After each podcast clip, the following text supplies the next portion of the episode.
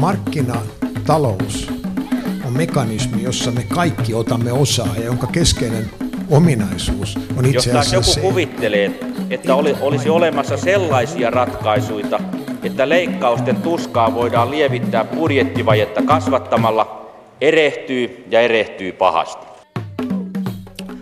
Valintatalon kassissa on talousvatupassissa, niinhän se Juha Vainio muinoin lallatteli, vaan ei taida olla enää.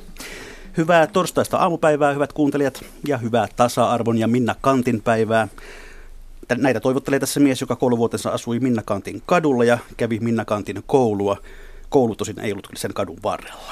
Terveisiä vaan, jos joku sattuu olemaan kuulolla. Minna Kantista ei sen enempää tänään, mutta Minna Kantin kaupunki Kuopio saattaa puheessa tänään vilahdella. Tänään ihmettelemme nimittäin sitä, mikä maksaa sellunkeitossa, kun vuosien hiljaiselon jälkeen Suomeen kaavaillaan tällä hetkellä peräti kolmea uutta suurta sellutehdasta. Ensimmäisenä hankkeestaan ilmoitti Metsä Group, jonka reilun miljardin investointi on suunniteltu äänekoskelle. Toisena kisaan ehätti Finpulp, jonka 1,4 miljardin investointia kaavaillaan sinne Kantin Kuopioon. Ja uusimpana julkisuuteen tuli tieto, että Kemijärven suljetun sellutehtaan viereen suunnitellaan 700-800 miljoonan biojalostamoa. Kaikkien kolmen tehtaan olisi tarkoitus tuottaa havusellua. Metsägrupin hankkeesta puhumme tänään ehkä hieman vähemmän. Yhtiö kun kävi kovin ujoksi, kun esitin heille kutsun tulla mukaan tähän ohjelmaan, mutta tervetuloa Finvalpin edustajana projektijohtaja Timo Piilonen. Kiitos. Ja mukana on myös äh, asiantuntija, toimialajohtaja Petteri Pihlajamäki Pöyryltä. Kiitoksia ja hyvää Tervetuloa. huomenta. Niin hyvät herrat, mistä tämä yhtäaikainen into investoida sellunkeittuun Suomessa, mistä se on oikein syntynyt? Timo Piilonen.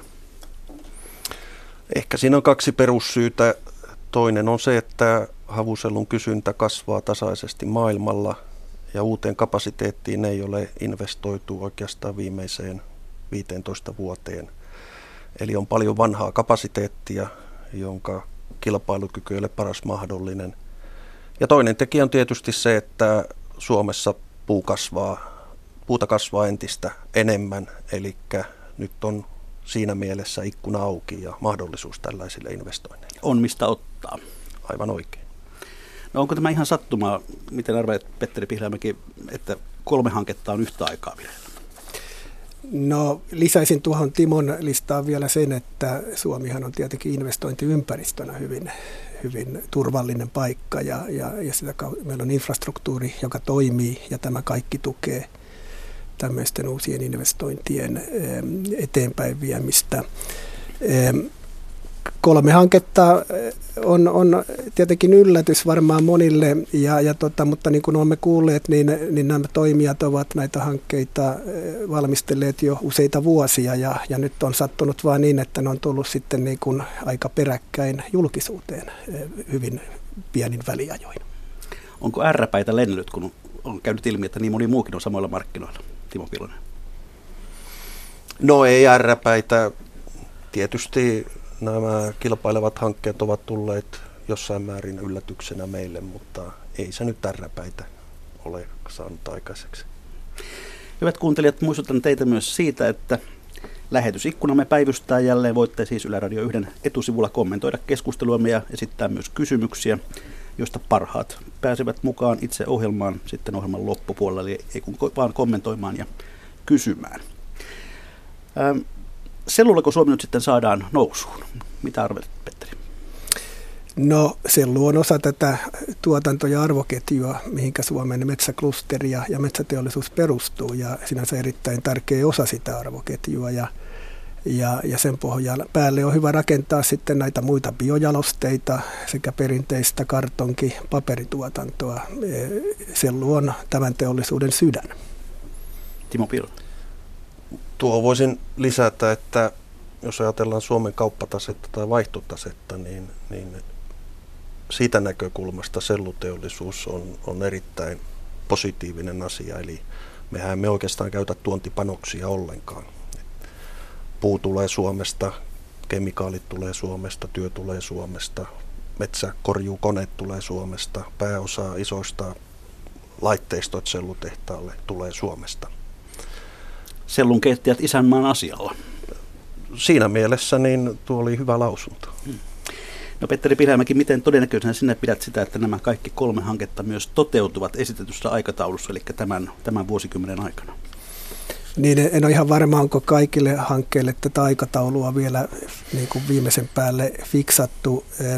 Sitä pidän ehkä hieman epätodennäköisenä, että, että tota, tässä on kuitenkin markkinoiden realiteetit, mitkä pitää ottaa huomioon näiden hankkeiden eteenpäin viemisessä. Meillä on ensinnäkin se fakta, että tämmöisen havusellun kysyntä maailmassa kasvaa vain noin parisataa tuhatta kuutio, tonnia vuodessa, eli jos rakentaa miljoonan tonnin sellutehtaan, niin noin viiden vuoden tämmöinen kysynnän kasvu tyydytetään yhdellä tehtaalla. Tietenkin samaan aikaan voi olla niin, että vanhoja tehtaita suljetaan ja sitä kautta syntyy myöskin tilaa markkinoille, mutta joka tapauksessa, jos tämmöiset, nämä kaikki hankkeet toteutettaisiin tällä vuosikymmenellä, niin sillä jonkin verran sekoitettaisiin maailman havusellumarkkinoita ja, ja hinnat myöskin ehkä laskisivat.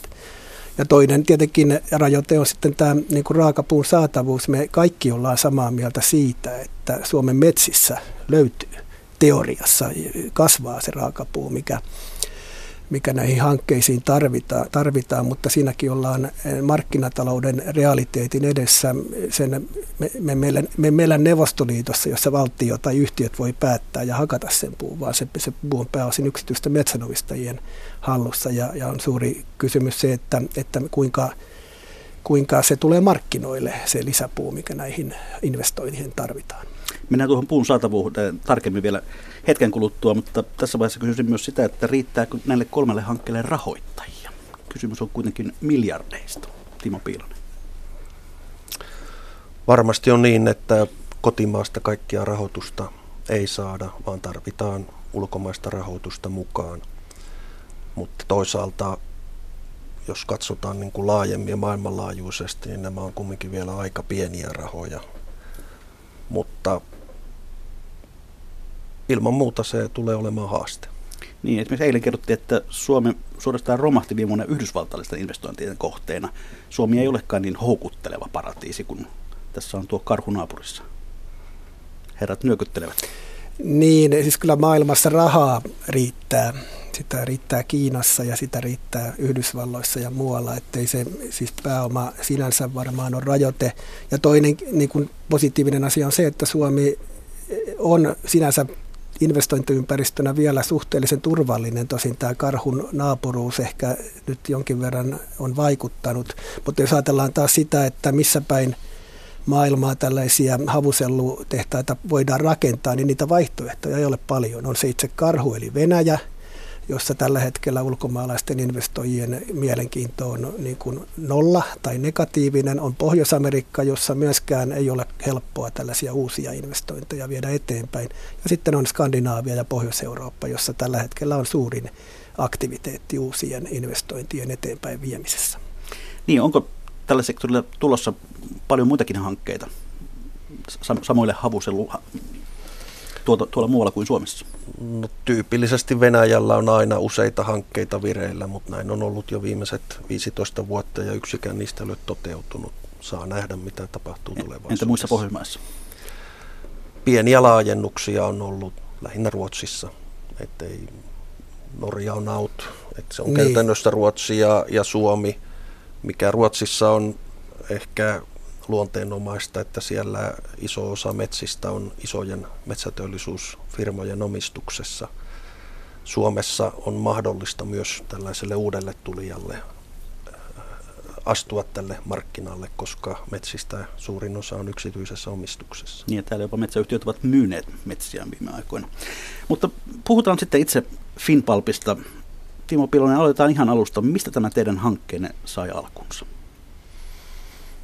Meitä oli pieni ryhmä yksityishenkilöitä, jotka ovat elämänuransa tehneet tällä alalla ja, ja aloimme miettimään, mitä voitaisiin tehdä, kun vain paperitehtaita ja paperikoneita suljettiin Suomessa. Ja, ja siitä nousi ajatus sitten tällaisen sellutehtaan rakentamisesta tai sen mahdollisuuksien tutkimisesta. Ja, ja todettiin jo, mitä tässä aikaisemmin oli, että – kapasiteetti on vanhentunutta, markkinat kasvaa, Suomessa on puuta. Sen jälkeen piti etsiä sopiva paikka joka löytyi sitten sieltä Minna Kantin kaupungista. Ja sillä tiellä nyt ollaan. No mikä on Finpulp? Ketkä sen omistavat? Sen omistaa kuusi yksityishenkilöä tällä hetkellä. Eli tämä on oikeastaan niin kuin startup-yritys ja paraikaa etsimme sitten lisää pääomia, jotta voimme aloittaa YVA, eli ympäristövaikutusten arvioinnin. Onko toiveessa, että joku jo olemassa oleva metsäjätti tulisi mukaan teidän hankkeeseen? Ö, ei välttämättä metsäjätti, mutta kumminkin yrityksiä, jotka toimivat tällä alalla tavalla tai toisella. No ihan tarkalleen missä vaiheessa tuo teidän hankkeenne tällä hetkellä on? Niin kuin totesin, olemme paraikaa rahoitusta hakemassa tämän ympäristövaikutusten arvioimisen aloittamiseen. Rahoitushan menee vaiheittain, koska niin kuin sanoin, tämä on startup-yritys, eli ensin, ensin pitää saada ympäristölupaa ja sen jälkeen pitää sitten tehdä tekninen suunnittelu ja pyytää kaikki tarjoukset päälaitetoimittajilta ja sen jälkeen lopullinen rahoitus ja päätös investoinnin eteenpäin viemiseksi. No minkälaista aikavälistä me nyt puhumme sitten, että oltaisiin siinä tilanteessa, että te olisitte lyömässä nuijaa pöytää, että kyllä se nyt tehdään sinne Kuopioon? No tässä menee ihan, ihan näiden ympäristölupa- ja kaava-asioiden takia, niin sanoisin minimissään kaksi vuotta. No miksi juuri Kuopio? Se on aika lähellä kilpailijan Metsägrupin äänekoskea. No Kuopio valittiin ennen kuin tämä päätös Äänekosken projektista tuli. Lopullista päätöstään sielläkään ei ole vielä tehty. Lähinnä se perustuu siihen, että tänä päivänä siltä alueelta kaikki havukuitupuu käytännössä viedään Kaakkois-Suomeen, eli on pitkät kuljetusmatkat. Yleensä sellutehdas kannattaa rakentaa sinne, missä puuta on tarjolla, koska puumäärät on viisinkertaisia siihen sellumäärään nähden, eli se on logistinen etu. Ja, ja sitten tarvitaan tarvittavaa infrastruktuuri, rautatie, maantie, sähkö, vettä. Kuopio täytti kaikki nämä ehdot, että siinä mielessä se oli selvästi niin kuin paras niistä vaihtoehdoista, joita tutkailimme. No kuinka kauan sitten itse varsinainen rakennusvaihe kestää, kun siihen asti päästään? Se tyypillisesti kestää 2-2,5 vuotta. Kuinka monta sellutehdasta sinä muuten olet tähän mennessä rakentanut? Ilmeisen monta. No en nyt kauhean monta neljä tähän mennessä. Onko tämä suurin hanke tähän mennessä? No kapasiteetiltaan kyllä, mutta ei nyt ehkä vaikeusasteeltaan. No nyt kun julkisuudessa on nämä kolme hanketta esitelty, niin, niin on esiintynyt sellaisia arvioita, että, että tuota, Metsä Group on nyt pisimmällä ja todennäköisimmin toteutuu. Kemijärvi kovasti haastaa Kuopiota ja jotkut ovat sitä mieltä, että tämä Kuopion hanke on se kaikkein epävarmoin. Mitä vastaat tähän Timo Vilonen? Aika näyttää siitä, että Tämä Metsägrupin hanke on varmasti se ensimmäinen, siitä olen samaa mieltä. Kuopio nyt ei ehkä suoraan haasta meitä, se on sen verran kauempana. Kemijärvi. Ja kon, tai anteeksi, Kemijärvi. Sen verran kauempana Kuopiosta ja heidän konseptinsa näyttää ainakin lehtitietojen perusteella olevan aika lailla erilainen. Eli en mä nyt ihan kisaile niin kuin samoista markkinoista ja samasta puusta. Petteri Pihlamäki, oletko sinä sitä mieltä, että tämä Finvalpin hanke voisi olla se epävarmin?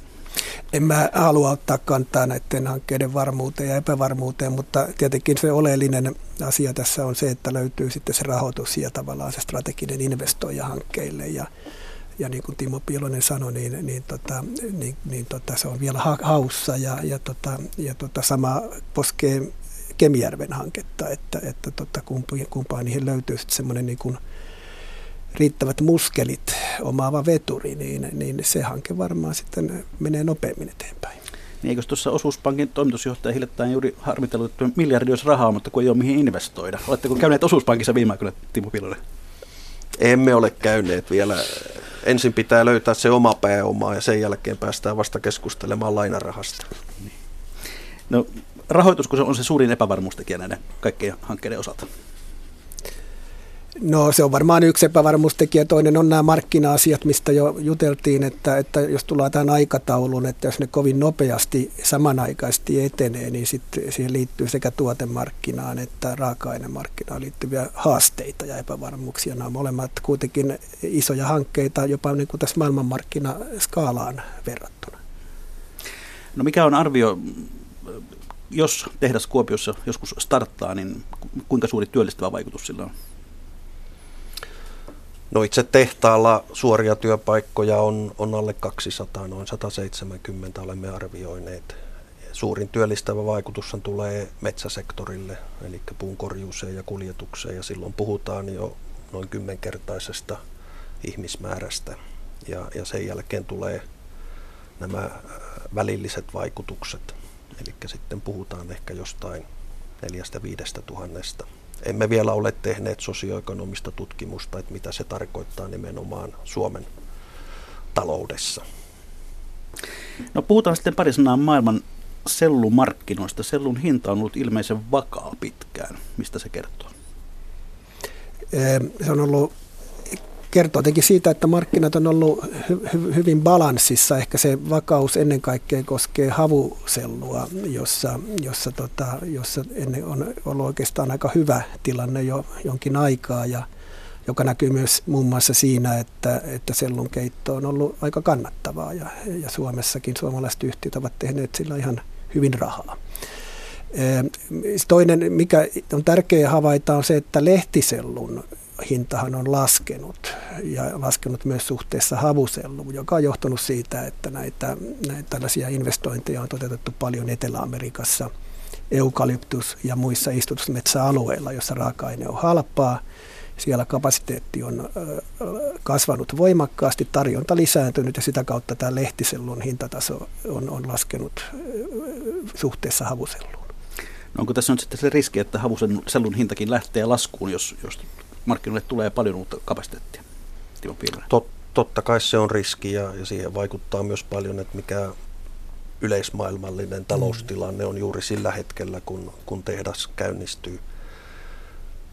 Markkinahäiriötä on siinä mielessä ehkä turha pelätä, että, että kun näitä päätöksiä tehdään, niin tehdas käynnistyy kahden vuoden, kahden puolen. Sanotaan, että se on kolmen vuoden päästä siitä rakentamispäätöksestä täydessä käynnissä – ei kukaan meistä tiedä, että mikä taloustilanne on kolmen vuoden päästä. Että jos jää odottamaan sitä sopivaa markkinatilannetta, niin sitä saa kyllä odottaa tästä ikuisuuteen. Ed, tärkeintä on se, että, että nämä uudet tehtaat ovat kilpailukykyisiä niin, että myös huonossa markkinatilanteessa he pystyvät, tai ne pystyvät tuottamaan sellua ja kattamaan kustannukset, myös, myös lainojen lyhennykset ja korot. Niin mikä maailman sellukaupassa tällä hetkellä on suomalaisten firmojen osuus suurin piirtein? Jos katsotaan havusellun tuottajia, niin, niin eh, Metsäliitto tai Metsägroup on, on maailman toiseksi suurin havumarkkinasellun tuottaja. Suurin tuottaja on, on APP-yritys, joka on indonesialainen yritys, mutta jolla on tehtaita ympäri maailmaa ja, ja, ja kolmaskin, kolmassiakin löytyy sitten Euroopan ulkopuolelta. Että kyllä ennen kaikkea Metsä Group on hyvin merkittävä toimija. Stura Enso ja UPM ovat markkinasellutuotannolla mitattuna eh, pienempiä, mutta kyllä nekin taitavat molemmat siellä top 10 olla. Että, että kyllä tämä Suomelle ihan merkittävä merkittävä sektori on osana tätä koko arvoketjua ja siihen liittyviä muita tuotteita. Timo Pilma jos tämä Finpalpin hanke toteutuu, niin me olisimme viidenneksi suurin markkinasellun tuottaja mm. maailmassa. Että se antaa niin kuin mielikuva, että yhdellä tehtaallakin saavutetaan jo otan se kriittinen volyymi tuolla markkinoilla. No, puun saatavuus on asia, joka myös on tässä puhututtanut.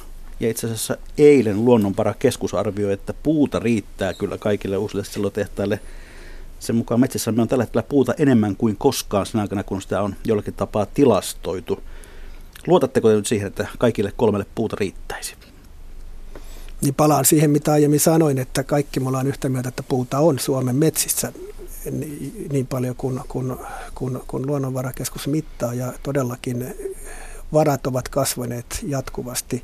Se haaste liittyy siihen, että miten se puu saadaan markkinoille ja miten yksityismetsänomistajat sitten ovat valmiit käyttämään näitä lisääntyviä hakkuumahdollisuuksia. Meillä on metsänomistajia, jotka ovat hyvin aktiivisia, myyvät puuta vuosittain säännöllisesti ja, ja, ja metsätulot ovat tärkeä osa heidän talouttaan. Sitten meillä on toisenlaisia metsänomistajia, jotka haluavat suojella metsiä tai käyttää niitä virkistyskäyttötarkoituksia, joille hakkuut eivät ole primääri asia. Jotkut eivät halua hakata metsiä ollenkaan ja, ja tämä on se paletti, mistä näiden uusien tehtaiden ja investointien pitää sitten tavallaan pystyä se puu ostamaan. Näin on siis toimialajohtaja Petteri Pihlajamäki Pöyryltä. Timo Piilonen Finpalvilta, miten helppoa uuden toimijan on tulla puumarkkinoille? Ne ovat usein aika kuitenkin jollakin tavalla vakiintuneita, myydään perinteisesti sille yhdelle ja samalle taholle. Tuo pitää osaltaan paikkansa. Kyllä se tulee ilman muuta olemaan haaste ja olen siinä samaa mieltä kuin Petteri, että kysymys ei ole kasvaako puuta, vaan, vaan miten se saadaan markkinoille. Ja tästä on niin kuin pitkään puhuttu jo poliitikkojenkin keskuudessa, että mitä pitäisi tehdä, jotta se puu liikkuu ja, ja mitä pitäisi tehdä Suomen metsänomistusrakenteelle, jotta se puu liikkuisi. Niin meillä on tavattoman paljon esimerkiksi kuolinpesiä, jotka omistavat metsää. Ja, ja sitten myöskin kai tyypillinen piirre on se, että meidän metsänomistajat ovat suhteellisen iäkkäitä, jolloin sellainen lisärahan tarvekaan ei ole välttämättä niin suuri.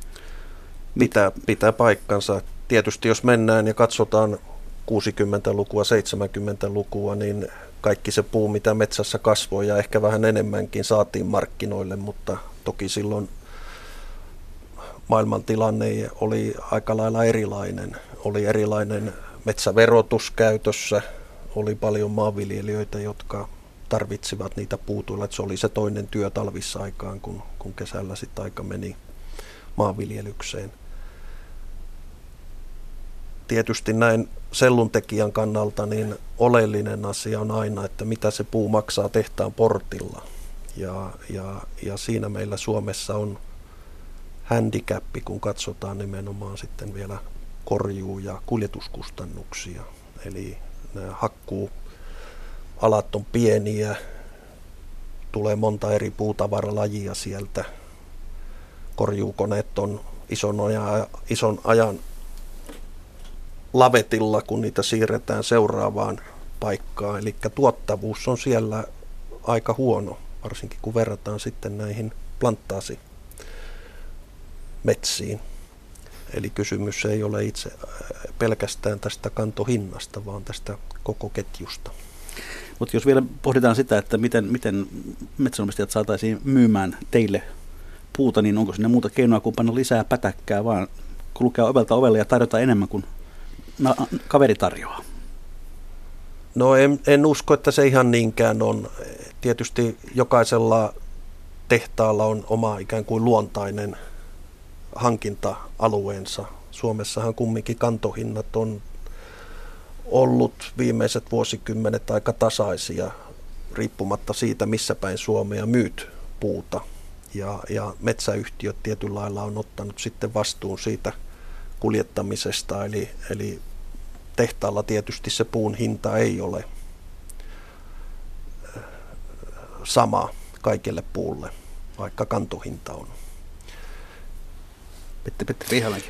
Niin, se mikä on tärkeää tässä niin pitää mielessä, että niin kuin Timo, Timo sanoi, niin hakkuun yhteydessä tulee niin kuin monia puutavaralajeja. Ja, ja se avain tässä on se, että e, nyt näiden selluhankkeiden, e, jotka tarvitsevat kuitupuuta, niin, niin, niin niiden lisäksi tullaan, tulee paljon uutta tukkipuuta markkinoille kun, kun puu, metsää hakataan, niin tulee sekä tukkipuuta että kuitupuuta, ja sille tukkipuulle pitää löytää myöskin osoite, joka on perinteisesti sahateollisuus tai vaneriteollisuus. Ja yksi tämmöinen tärkeä kysymys tässä on juuri se, että miten näiden selluinvestointien kylkeen saadaan sitten äh, niin kuin, niin kuin mobilisoitua ikään kuin investointeja tähän mekaaniseen metsäteollisuuteen, joka tulee, on niin kuin merkittävä tekijä tämän puun äh, mobilisaation ja markkinoille tulon varmistamiseksi.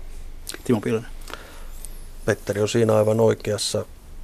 Kumminkin niin, kun katsotaan Suomen metsien rakennetta, niin tämä sahavan teollisuuden ja kuiduttavan teollisuuden, niiden pitää olla tietyssä tasapainossa, jotta metsät voitaisiin täysimittakaavaisesti hyödyntää. No, oletteko varautunut siihen, että joudutte tuomaan puuta Venäjältä? Olemme varautuneet siihen taloudellisissa laskelmissa, kyllä. Missä mittakaavassa? Aika pienessä mittakaavassa, että puhutaan kumminkin niin, niin alle 10 prosenttia puumäärästä. Onko se, se yksi tapa pitää sitten tämä suomalainen puun hintataso riittävän alhaisena? No ei, se ei ole niin kuin päällimmäinen päämäärä, että kyllä luulen, että, että kun nämä hankkeet lähtee niin kuin liikkeelle, niin suurin ongelma tulee olemaan se, että miten tämä korjuukapasiteetti saadaan nostettua ylös ja, ja kaikki muu siihen liittyvä. Eli sillä kumminkin sitten saadaan tasattua näitä mahdollisia vaihteluita, mitä Suomen puumarkkinoilla tulee. Jos siellä on pää auki Venäjällä, niin sieltä voi sitten aina vähän nostaa vähemmän tai enemmän, mutta mutta sinnekään ei voi mennä, niin kuin, että jos, jos Suomessa puumarkkina ei toimi, niin sitten mentäisiin Venäjälle ja tultaisiin vähän ajan päästä pois, niin se ei toimi. No nämä kolme hanketta tarkoittavat sitä, että puun korjuuketjuun tarvitaan paljon lisää tekijöitä. Metsäala ei kuitenkaan nuoria tunnu oikein houkuttelevan. Voiko tästä tulla pullonkaula? Petteri Pihlamäki. No tota, puun korjuun ja metsätalouden tuottavuus on koko ajan laske, noussut voimakkaasti ja jos katsotaan metsähoitotöitä, niin meillä on siellä mahdollisuuksia koneellistaa monia, monia toimintoja, mitä tällä hetkellä vielä tehdään niin kuin manuaalisesti. Eli kyllä meillä tavallaan, tavallaan on edelleenkin mahdollisuus tavallaan niin kuin lisätä tuottavuutta, mutta toki, jos puhutaan 10 miljoonan kuutiometrin lisähakkuista ja kaikista metsähoitotoimenpiteistä, mitä siihen liittyy, niin kyllä tämäkin pieni haaste varmasti tulee olemaan. Toivottavasti toimialan kuva saadaan sitten brändättyä sillä tavalla, että, että saadaan nuoret myös metsiin eh, nauttimaan työteosta. Tässä vaiheessa kiitämme toimialajohtaja Petteri Pihlajamäkeä vierailusta. Kiitoksia, häntä kutsuvat niin sanotusti oikeat työt, joten hyvää työpäivää. Ja sa- mutta samaan aikaan seuraamme liittyy puhelinlankoja pitkin Kemijärveltä metsäneuvoja Heikki Nivala. Hyvää päivää Kemijärvelle. No hyvää päivää. Paistaako sielläkin aurinko? No tänään ei juuri paista, että, että koko viikon on paistanut ja hyvät kelit ollut. Lunta on vielä viittää asti ja erinomainen kevät ollut, mutta tänään meni juuri pilvi. No mutta paistaako aurinko kuitenkin tälle teidän meneillään olevalle sellu- ja biotuotetehdashankkeelle? No, minähän en ole, en ole sääennustaja, mutta toivottavasti paistaa, että kyllä minä, minä uskon, että, että se on sen tyyppinen hanke ja sitähän nyt on vähän ulkopuolisetkin arvioineet, eli kyllä se on hanke, joka on hyvin toteuttamiskelpoinen. Niin, kerro hieman tarkemmin, minkälaista tehdashankkeesta siellä on kysymys? No, tuotantomäärähän on 400 000 tonnia havusellua, josta noin puolet tässä suunnitteluvaiheessa on laskettu, että tulee perinteistä sellua. Sitten se toinen puoli tulee vähän näitä uudempia tuotteita. Siinä on liukusellua ja sitten on, on näitä, voisiko sanoa, että kolmannen asteen tai vaiheen tuotteita. Eli kun en ole mikään selluinsinööri tai tutkija, mutta tiedän, että ne on tämmöisiä C5, C6 sokeripohjaisia tuotteita, joilla on sitten, voisiko sanoa, että uudet markkinat ja uusi kysyntä ja, ja ne avaa lisää tätä käyttökelpoista markkinaa sellutuotteille. No kovin monta vuotta ei ole siitä, kun siellä Kemijärvellä käytiin kovat taisot ja suljettiin sellutehdas. Ettekö te siellä osaa oikein päättää, että kannattaako se sellun käyttö vai ei? No me kyllä osataan päättää, mutta, mutta muut päätti sitten ulkopuolella Kemijärven, että, että Kemijärven kannattava sellutehas suljetaan ja kyllähän nämä päättäjät, jotka silloin sen päätöksen teki, niin ovat myöntäneet, että virhe tuli tehtyä. Ja, mutta tietenkin tehas on suljettu ja se on purettu ja laitteet viety Kanadaan tuottamaan liukosellua, niin sille ei me voi enää mitään, eikä sitä kannata nyt enää, vaikka se silloin meitä harmittiin ja tehtiin sitä järjettömänä ja tehtiin näitä esityksiä sen kehittämiseen, niin nyt me on kuitenkin sitten löydetty se malli, millä lähdetään uudelleen liikkeelle. No kuka tässä on ollut aloitteellinen? Mistä tämä koko hanke on lähtenyt liikkeelle? Näin silloin, kun Kemijärven edellinen tehas lakkautettiin, niin me yritettiin sitä saada haltuun jopa niin, että me yritettiin pakkolunastaa sen, mutta että siihenkään sitten valtio ei valitettavasti lähtenyt mukaan. Me tiettiin jo silloin, että, että olisi ollut hyvä mahdollisuus. Meillä on käytännössä ollut tämmöinen pieni taustaporukka, joka on milloin aktiivisemmin, milloin, milloin vähemmän aktiivisesti niin seurannut markkinaa ja koko ajan on katsottu, että, että milloin se aika koittaisi. Ja noin reilu puolitoista vuotta sitten tehtiin päätös siitä, että, että nyt näyttäisi olevan tilanne se, että, että kannattaa lähteä tarkemmin selvittämään. Ja siltä pohjalta lähdettiin liikkeelle ja, ja nyt on sitten päädytty siihen tilanteeseen, mikä nyt tällä hetkellä on. Ja, ja voisiko sanoa, että meillä on tämmöinen ensimmäinen selvittelyvaihe mennyt ja tiedetään se, että uudestakin tehtaasta tulisi kannattava, mutta kuinka kannattava, niin se vielä pitää tässä tämän vuoden aikana selvitellä lisää ja sitten nähdään jatko. Heikki Nivala, mikä sinun roolisi tässä hankkeessa on? No minun rooli on varmaan ihan peruja vähän sieltä, kun, kun olin vetämässä aikanaan Kemijärven massaliikettä ja syntyi näitä yhteyksiä eri puolille Suomea ja eri puolille maailmaa, niin, niin ne yhteydet on säilynyt. Ja sitten toinen rooli on minulla tietenkin se, että, että minä olen metsäalalla töissä, minä olen Suomen metsäkeskuksessa semmoisessa tehtävässä, että siihen kuuluu tämmöisten metsäalan elinkeinojen edistäminen. Ja kun nämä sitten yhdistettiin, niin aika luontevasti tuli johtopäätös se, että, että minä tämän alkuvaiheen niin kuin olin vastuuhenkilö tällä Kemijärvellä, mutta Kemijärvellä eivät sinällä ole sitä tehasta pystyttämässä, vaan, vaan siinä on sitten muut tahot. Niin, ketä nämä muut tahot ovat? No valitettavasti tässä vaiheessa ei, en voi julkistaa, eikä se ole toisaalta se minun tehtäväkään, että niin kuin tietää, että yritykset sitten tekee omia päätöksiä ja tiedottaa omista päätöksistään. Ja, ja minkä takia tämä nyt tuli julkisuuteen, niin oli tietenkin tämä työ- ja elinkeinoministeriön biojalostamokilpailu, johon me osallistuttiin ja, ja siinä tultiin toiselle sijalle ja kun se oli julkinen kilpailu, niin tämä tuli tietenkin hanke esille ja minä edustin siinä kilpailussa niin kuin muutoinkin tätä konsortiota ja, ja sen kautta on sitten ollut tässä, voisiko sanoa, että äänenä. No tämä on jännittävää ja salaperäistä. me odottamaan, että milloin kuulemme, että kuka siellä takana luuraa. Minkälainen aikataulu teillä on tästä eteenpäin? No me tehdään, niin kuin tuossa sanoin, niin me tehdään vielä jatkoselvityksiä. Me on tehty siitä nyt semmoinen, voisiko sanoa selvitys, mutta halutaan vähän tarkentaa tuota kustannuslaskelmaa jonkun verran vielä nyt uusien tietojenkin vuoksi, niin raaka-ainehankintaa vähän logistiikkaa, johon tuossa kuuntelin tätä teidän keskustelua, niin, niin on Timon kanssa samaa mieltä siitä, että, että meillä on vielä Suomessa vähän tehtävää tässä raaka-aineen hankinnassa juuri tähän korjuuseen, lähikuljetukseen, kaukokuljetukseen liittyen. Meillä raaka-aineen hinta alkaa olla suhteellisen kilpailukykyinen globaalisti, mutta tässä meillä pitää tehdä. Ja täällä sen verran on, on tullut hyviä uutisia, että nyt on koekäyttöön otetaan, saan, 10, saan viien tonnin rekat, jolla pystytään logistisesti kuljettamaan, kun täällä etäisyydet on vielä pitempiä. Eli Tämän, tämän tyyppisiä ratkaisuja ja kokeiluja meillä pitäisi Suomessa ottaa nyt nopeasti käyttöön. No miten tuo rahoituspuoli, kuinka valmista teillä sillä sektorilla on? No kyllähän me on alustavasti laskettu oman pääoman osuus ja, ja sitten myös valtion kanssa käyty keskustelua, että mitä se valtio, kun ollaan täällä paikkeille, jossa, jossa valtio-osuus on muuten aika pientä ja sitten tietenkin näihin muihin infra- ja muihin investointeihin. Että kyllä meillä sitä käsitys on, mitä se pitää rahoittaa ja tietenkin lopullisesti se, joka, joka hankkeesta vastaa, niin, niin tekee sitten rahoituksen osaltakin päätökset. Mutta luulisin kyllä, että, että rahoitus ei niinkään ole siinä se ongelma, että, että ehkä suurempi ongelma on se, että mikä on tämä maailmantilanne ja säilyykö Suomi semmoisena kohteena, että, että tämä on investointien kannalta kiinnostava maa ja meillä on joitakin vahvuuksia ja, ja sitten meillä on muutamia semmoisia, voisiko sanoa, että jos ei nyt ihan heikkouksia, mutta kehityskohteita, joissa meillä pitää vähän juoksua parantaa.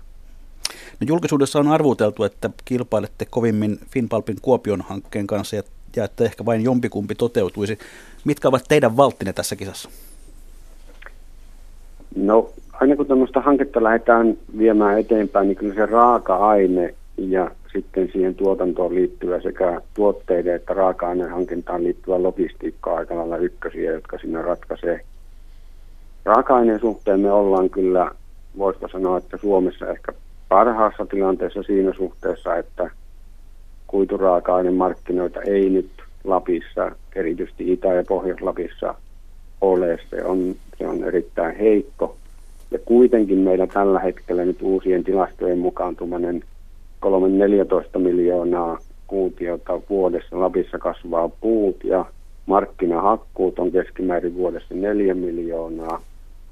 Ja kun meillä on nyt tullut Kemijärvellekin Keiteleen uusi saha-investointi, niin me, me tarvittaisiin nyt semmoisia investointeja, joilla kuidun ja tukin kysyntä on tasapainossa sen vuoksi, että, että jos ne ei ole tasapainossa, niin, niin se vaikuttaa molempiin. Jos kuidulla ei ole kysyntää, niin tukin saatavuus heikkenee ja toisinpäin. Eli tavalla tai toisella meidän pitää lähitulevaisuudessa joka tapauksessa ratkaista tuo kuidun käyttö. Ja siinä suhteessa on teollisuuden kanssa samaa mieltä, että polttaminen on kyllä se viimeinen vaihtoehto. Eli jalostamalla sitä pitää käyttää ja sieltä tulee sitten niitä osioita, joita ei voi enää jalostaa ja ne pitää ehkä sitten polttaa. No millainen merkitys uudella tehtaalla olisi koko Kemijärvelle? Kyllä uudella tehtaalla olisi Kemijärvelle, Itä-Lapille, Lapille ja pohjois meille laajemminkin niin tosi iso merkitys tuossa Kuopio-hankkeen kohdalta. Esimerkiksi näistä työllisyysvaikutuksista oli jo puhetta, niin kyllähän tälle alueelle, jossa työttömyys on korkea, niin, niin kyllähän se tälle alueelle olisi äärimmäisen suuri. Ja sitten tietenkin se, että se jakautuu tasaisesti ympäri alueelle, kantohinnat, työpaikat sinne metsäpäähän. Ja kun niin kuin näissä hankkeissa yleensäkin, niin se muu työllisyysvaikutus on paljon suurempi kuin siinä tehasalueella, niin se on kyllä verrattuna esimerkiksi näihin Lapin toisiin isoihin, isoihin hankkeisiin, kaivoshankkeisiin, niin tämä vaikutus on kyllä laaja-alaisempi ja ja työllistävän. Heikki Nivala, kiitoksia haastattelusta ja toivotaan, että se aurinko tulee esiin siellä Kemijärvelläkin jälleen. Kiitoksia paljon ja oikein hyvää päivän jatkaa teille. Kiitos samoin. Niin, Timo Pilonen Finvalpista, millaisia ajatuksia Heikki Nivalan vastaukset sinusta herättivät? Minusta hän puhui ihan, ihan asiaa. Ei, ei siihen nyt hirveästi ole mitään sanomista. Ehkä Ehkä se, mitä voisin, voisin mainita, on se, että konseptina se ei välttämättä ole hirveän helppo. Eli kun tehdään monia tuotteita, niin siinä tulee markkinoinnissa ongelmia. Tehtaan ajaminen on haasteellisempaa. Ja kun tuotantokapasiteetti on pienempi, niin pääomakustannukset tuotettua tonnia kohti ovat suuremmat Toki taas tuotteiden markkina-arvo on jonkun verran suurempi.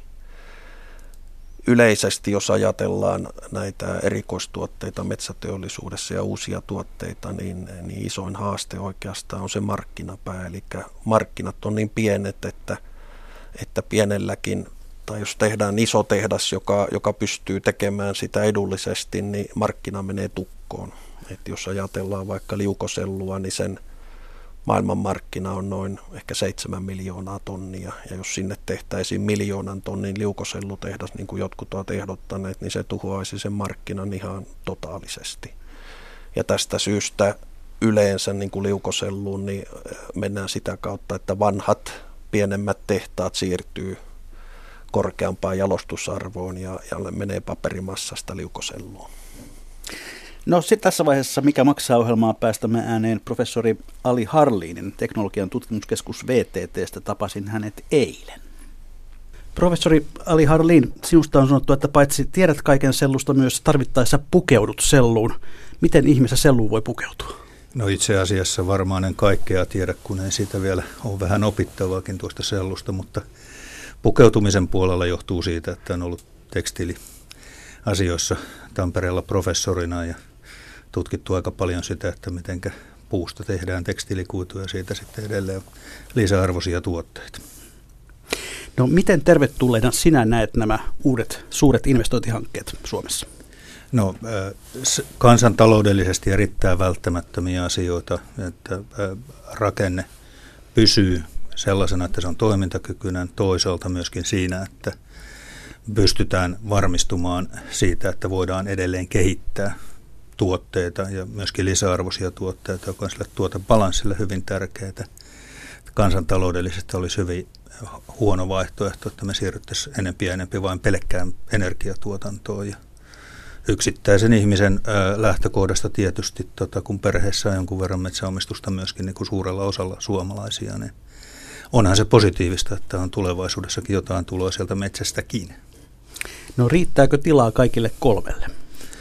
Ää, kerralla markkinoilla voi olla ahdasta ää, sitä mukaan, kun maailmantalous kasvaa ja sitä mukaan, kun ää, pitkän kuidun tarve kuitenkin kasvaa, niin jossain aikajänteessä varmasti kaikki Suomen liikenemä puuvarallisuus on mahdollista saada maailmanmarkkinoille. Että siinä mielessä se tuska ei ole, se on enemmän ajoituskysymys. No mahtuisiko markkinoille vielä lisää yrittäjiä Suomeen? No nyt tällä hetkellä, jos ajatellaan, että meillä on ö, tilanne käytännössä kai kolme plus kaksi, eli tota, kolme, kolme uutta hanketta ja sitten vielä kaksi mahdollista ajatusta siitä, että miten lisätä tuotantoa, niin kyllähän tällä hetkellä niin varmaan ne tärkeimmät tekijät on jo avattu ja näkyvillä ja pöydällä. No mitkä ovat näiden hankkeiden kohtalon kysymykset? Mihin ne voivat kaatua? Tietysti rahoituspohjan löytäminen, rahoitus tällaisissa hankkeissa on erittäin massiivinen. Puhutaan kuitenkin miljardihankkeista ja samaan aikaan löytää kaikille niille hankkeille samanaikainen rahoitus voi olla jossain määrin haastava. Ja jos, jossakin määrin myöskin tietysti missä vaiheessa mennään, mennään maailman taloudessa, mutta nämä on niin kuin kvartaali metsäteollisuudessa on 25 vuotta. Ja nämä lasketaan pikkasen eri, eri sortimentilla kuin, kuin nämä tota, niin, pienemmät investoinnit. Puhutaan sitten ihan itse tuotteesta. Mikä havusellusta tekee niin hyvän tuotteen, että kannattaa tehdä tällaisia miljardi-investointeja? Havusellu on hyvinkin välttämätön kuitupituutensa takia. Että jos halutaan tehdä vahvoja pakkausmateriaaleja, halutaan tehdä ensiluokkasta paperikartonkimateriaalia, niin se ei pelkästään onnistu lyhyellä, halvalla eukalyptuskuidulla. Sen tarvitaan niin sanottu armeerauskuitu, joka vahvistaa ja tekee sitä hyvälaatuisen tuotteen. Ja tämä on se syy. Mitä enemmän eukalyptusta, sen enemmän tarvitaan myöskin havua. No mihin kaikkeen havusellua käytetään? No havusellu on sinällään aika monikäyttöinen materiaali, mutta parhaimmillaanhan se on toki se, seosteena ja pohjoismaisissa tuotteissa on, on hyvinkin pitkälle pelkkää havusellua, josta, niiden korkea laatutaso perustuu. Eli voidaan lähteä ihan, ihan kartonkilaaduista paperilaatuihin. Ja onhan sitten tietysti myöskin Pohjoismaissa yksi tehdas, joka tuottaa liukosellua, joka on havupohjaista, mutta se on hieman eri tarina. No sellua on pidetty bulkkituotteena, onko se sitä? Volume, volumetrisesti se sitä on, mutta ei ole yhtä selluloosaa, eli kyllä siellä kuitenkin niiden tuottajien välillä on laatueroja ja oikeita tuotenimiä, oikeita tuoteluokkia. Eli sinällään se ei ole tämmöistä bunkkeritavaraa, jota vaan jaetaan joka paikkaan ja se käy kaikkeen, vaan kyllä niissä on isohkojakin, isohkojakin laatueroja. No missä näet suurimmat kasvumahdollisuudet sellun käytölle, minkälaisissa asioissa? Toki kasvua tällä hetkellä tapahtuu ihan luontaisesti olemassa olevilla perustuotteilla sen takia, että väkiluku kasvaa ennen kaikkea idässä ja sitä mukaan siellä myöskin paperin ja kartongin ja varsinkin pakkaustuotteiden käyttö kasvaa. Mutta sen lisäksi kaikkein nopeammin kasvavia alueita on, on esimerkiksi hygienia ja pyyhintätuotteet. Ja se on semmoinen elintaso tuote, että välittömästi kun elintaso nousee tietylle tasolle, niin niitä tuotteita alkaa menemään. Se elintason kynnyksen laajeneminen johtaa siihen, että varmasti tulee lisää. Ja sitten on nämä meidän uudet tuotteet, joihin nyt viitattiin esimerkiksi tekstiileissä, joissa on tämmöisiä luontaisia asioita, kuten puuvillan saatavuus on rajoittunut, sillä on tiettyjä raskau- äh, raskaita ympäristövaikutuksia ja niin edelleen, jotka vaikuttaa siihen, että pitkässä juoksussa myös siltä puolelta tulee lisää. No voiko näiden tällaisten uusien tuotteiden kysyntien määrä olla sellaista, että se olennaisesti lisäisi havusellun kysyntää?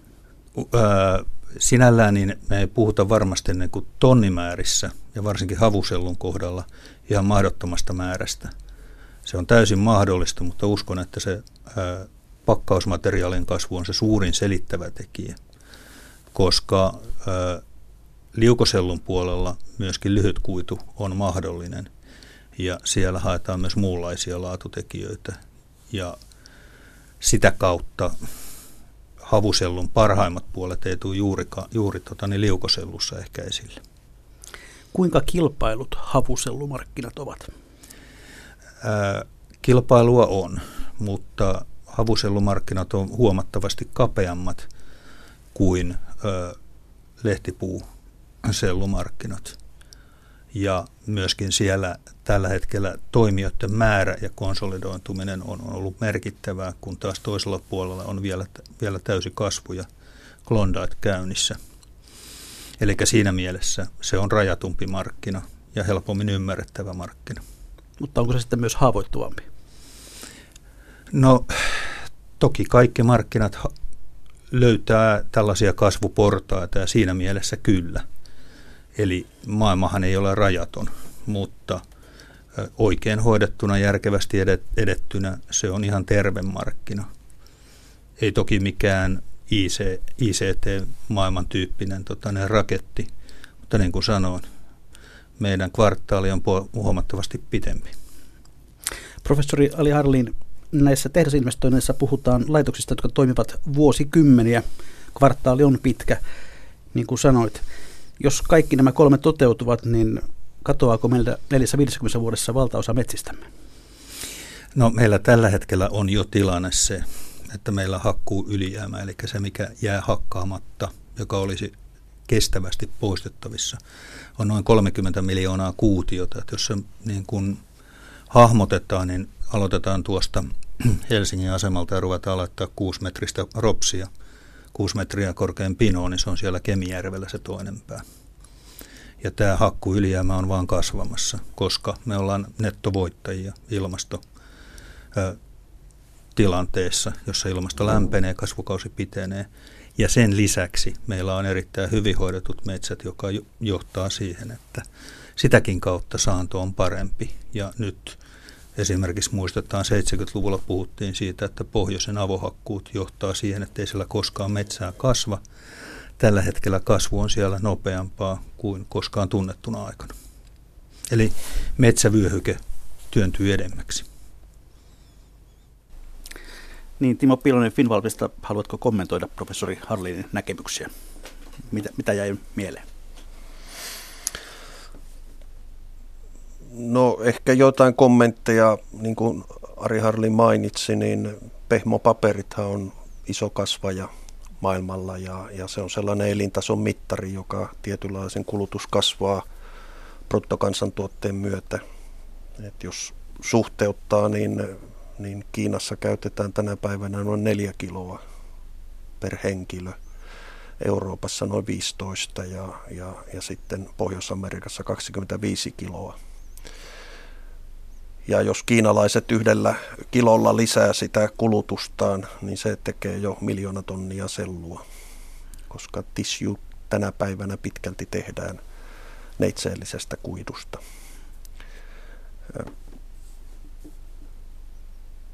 Ehkä toinen asia, mikä tässä vielä tulee nimenomaan havusellun osalta on se, että kun painopaperien osuus vähenee koko ajan, eli emme, emme lue enää aikakauslehtiä, sanomalehtiä, niin kierrätyskuidun määrä myös vähenee ja, ja sitä kautta niin tämmöinen markkinasellulle tulee ylimääräistä kasvua tässä lähimmän 10-15 vuoden aikana. Eli siinä mielessä uskon, että markkina, markkina itsessään ei ole riski. Että kyllä ne riskit tulee, niin kuin Ari Harlinkin sanoi, niin rahoituksesta. Se on se suurin, suurin riski ja toinen tulee sitten olemaan tämä puun saatavuus Suomessa. No viime vuosina on yhä enemmän alettu käyttää termiä biotalous ja puhutaan biohyödykkeistä. Mm, onko se niin, että tämä on oikeastaan vain tämmöinen sellunkeiton ympäristöystävällisempi nimitys? No osaltaan. Siis niin kuin sanoin aikaisemmin, näitä tuotteitahan on olemassa, että ongelma tulee sieltä markkinapäästä. Että niillä ei ole vielä oikein käyttäjiä tai ne käyttömäärät on niin pieniä, että ei pystytä taloudellisesti valmistamaan niitä tuotteita. Eli, eli ensin pitää sen markkinan kehittyä ennen kuin voidaan niitä ihan tosissaan alkaa valmistamaan. Projektijohtaja Timo Piilonen Finvapista, nyt saat kehua omaa hankettasi. Mitkä ovat teidän hankkeenne vahvuudet kilpailijoihin verrattuna? Syvä huokaus. No, vaikea, vaikea kysymys. Siis kaikki, kaikki hankkeet varmasti on, on niin kuin hyviä niin kuin itsessään, plus varsinkin Oy Suomi ABn kannalta. Ehkä tämä meidän etu on se, että keskitymme yhteen tuotteeseen, sen pohjoiseen havuselluun. Laitoskoko on riittävän suuri, eli saamme tämän skaalaedun ja, ja se kestää nämä seuraavat vuosikymmenet. Se, mitä tuli jo tässä Heikki Nivalan esityksessäkin jo esiin, niin, niin ongelma on meillä ehkä täällä logistiikkapuolella kaikkein suurin, jos, jos ajatellaan puuta plus sellun kuljetusta, eli puhuttiin jo näistä rekoista, tiestön kunnosta, yleensä, yleensä metsälöiden koosta, että saadaan niin kuin riittävän, riittävän isoja hakkuualueita. En tarkoita tällä mitään avohakkuita. Ja sitten on ihan rautatiekuljetukset, satamat. Esimerkiksi Suomen satamajan tehokkuus on selvästi huonompi kuin mitä tuolla Keski-Euroopassa Pohjanmeren rannalla. Sitten aivan lyhyesti, minä vuonna on tehtaan avajaista? 19. Vai... Selvä tulen paikalle, jos kutsutaan. Katsotaan hieman sitten, mitä tuolta lähetysikkunasta löytyy. Siellä nimimerkki Pi on kommentoinut, että Suomessa pehmopaperin kysyntä siis laskee, ellei itkemisen määrä lisäänny laman myötä. Matti puolestaan toteaa, että käsittämätöntä, että Suomi palaa Nokian jälkeen taas raaka-aine toimittajaksi. Sitähän sellun keitto on yksinkertaista hommaa yksinkertaisille suomalaisille, mutta ehkä me sen myös osaamme. Timo Pilonen nyökyttelee. Esteetikko pohtii metsäkauppoja, jos avohakkuiden tilalle kehitetään vähän kauniimpia menetelmiä, niin puuta tulee enemmän markkinoillekin. Ja joku taisi tulla myös ehdottaa erillistä haittaveroa niille, jotka kieltäytyvät metsää myymästä. Ja sitten hyvät kuuntelijat, olemme jälleen tässä lähetyksen jännittävämmässä kohdassa. On viikon talousvinkkejä ja vinkkien aika. Laittakaa se hyvä kiertämään, lähettäkää minulle vinkkejänne osoitteeseen juho-pekka.rantala.yle.fi. Timo Pilonen, mikä on Sellumiehen viikon talousvinkki tai talousviisaus? No kun on nyt katsonut tässä kuuden vuoden ajan tätä Suomen kärvistelyä tässä taantumassa ja eilen tuli hiukan seurattua tuota puolueiden puheenjohtajien vaaliväittelyä, niin, niin se mitä voisin tässä viisautena sanoa on, on se, että kansalainen – Käytä äänesi eduskuntavaaleissa, saat ansaitsemasi edustajan hoitamaan talouttasi. Se on hyvin sanottu. Ja viikon yleisövinkki se on Leppävaaran Lasselta. Meitä hallitaan erilaisilla peloilla. Leikkauksista, irtisanomisista, lamasta, pörssikurseista puhutaan aivan liikaa. Ihmisen tulee tuhlata kokemuksiin eikä materiaan. Konsertteihin, teatteriin, piknikretkiin tuhlaaminen lisää onnellisuutta enemmän kuin tavaran haaliminen, kirjoittaa Leppävaaran Lasse. Ja Tätähän tarjoaa, kaikkea tarjoaa teille myöskin Yleisradio ja Yle Radio 1. Kiitoksia Timo Piilonen vierailusta täällä. Kiitoksia myös aiemmin ohjelmassa ollut Petteri Pihlajamäki, Heikki Nivala Kemijärvellä ja Ali Harliin. Mikä maksaa? Sitä ihmetellään jälleen viikon kuluttua.